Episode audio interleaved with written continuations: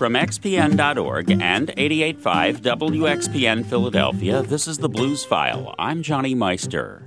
At first, Samuel James may sound like a folk blues revivalist, but although he lives and breathes the tradition, his eccentric songs and completely wacky sense of humor set him apart from the crowd. I asked him about a rascal who appears on both of his albums, Sugar Smallhouse. He's my folk hero. He's like my John Henry or my Paul Bunyan. He's just somebody who gets in adventures, but instead of having just one adventure he's famous for, he gets in a great many of them. You've had a couple songs about him on, I guess, on both of your albums. This mm-hmm. guy, though, seems like kind of a louse. Yeah, he's an anti-hero. Yeah. Oh, okay. Yeah. In a song called "A Sugar Smallhouse Valentine," Smallhouse has a seemingly infinite list of excuses for forgetting Valentine's Day. See, I bought you a rose, but it'll be a little slow. You see, I planted it today, and they take a little while to grow. Take my word. So There ain't no way to tell. You know, I did buy you a puppy, but he fell down a well. Samuel James's first album is called Songs Famed for Sorrow and Joy. He says the unusual title comes from gypsy music. There's a lot of gypsy music is is called that. That's how they talk about their own music. Is they they play songs famed for sorrow and joy, and I always felt like gypsy music and you know like rural black music is, is very much they come from the exact same place. You know, there's a l- big similarities I think between flamenco music, flamenco guitar, and blues guitar. Not necessarily techniques, but more like the feeling. The album includes one of James's many hard-hitting songs of social commentary, the sad ballad of Old Willie Chan. Oh, the whole train car was laughing till they heard something break, calling out the Lord's name for their own sake. Well, I guess those coolies didn't hammer down those tires so well.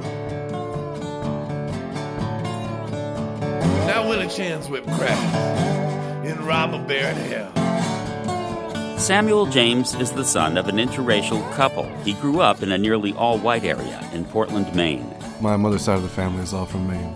So my father's side of the family had mostly passed, and he didn't have anybody left, and he had no reason to remain in, in the West. So he uh, he came up to live with her and be with her family before they all passed on. So that's where you grew up. Mm-hmm.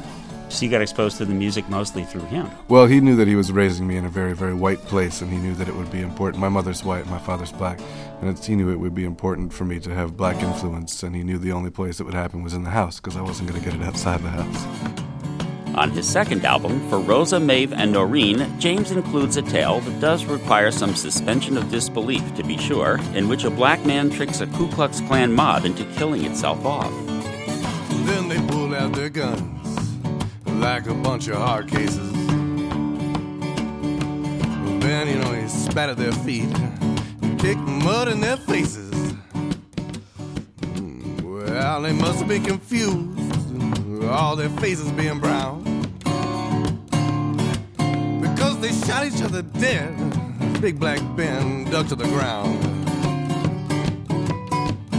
Ben sure felt bad, you know, seeing those six ways to life. Samuel James plays banjo, piano, and harmonica, as well as guitar.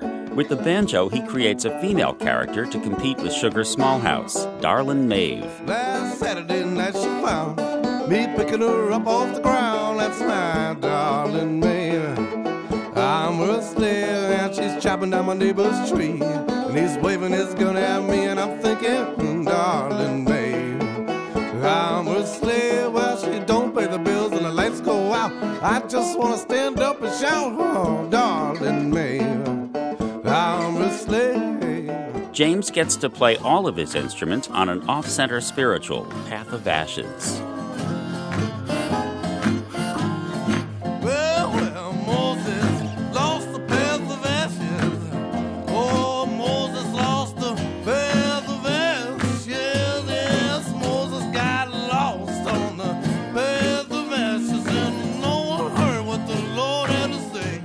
The somewhat disturbing song Wooden Tombstone on his second album turns out to be a reflection of his successful relationship with his girlfriend Rosa and is inspired by an unexpected source, a song from Johnny Cash.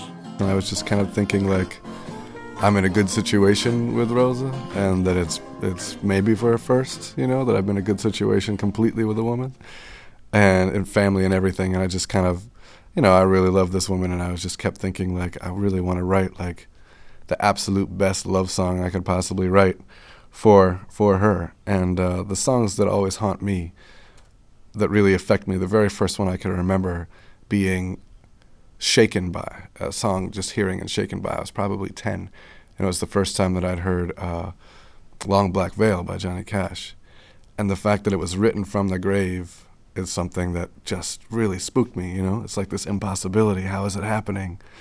Uh, um, so I wanted to write a song like that. You know, just in case anything happened and like that's it. Well here's here's what i think about you. Here's what i think about this. And uh, yeah it was actually a really difficult song to write because i had probably six different pieces of music attached to it and i felt that the words were so important that i couldn't distract you with any music at all. So i did it i did it a cappella. Well as the years pass baby don't you fret when the tombstone man happens by he's just taking a look at you like I asked. No need to wonder why he'll stop by my grave every year with his chisel and his hammer too. You and I grow old together. He'll age my wooden tombstone.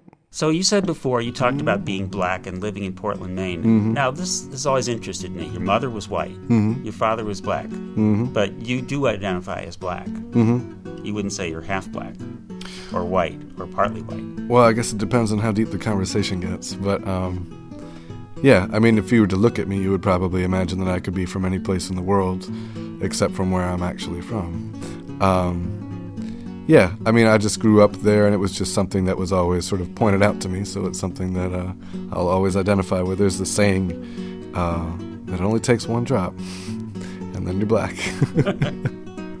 Samuel James, who preserves the blues tradition by making it his own. I'm Jonny Meister, and this is the Blues File, produced at 88.5 WXPN Philadelphia. Join me for the Blues Show, Saturdays, 7 p.m. to 1 a.m. Eastern Time at xpn.org or anytime at xpn.org slash blues.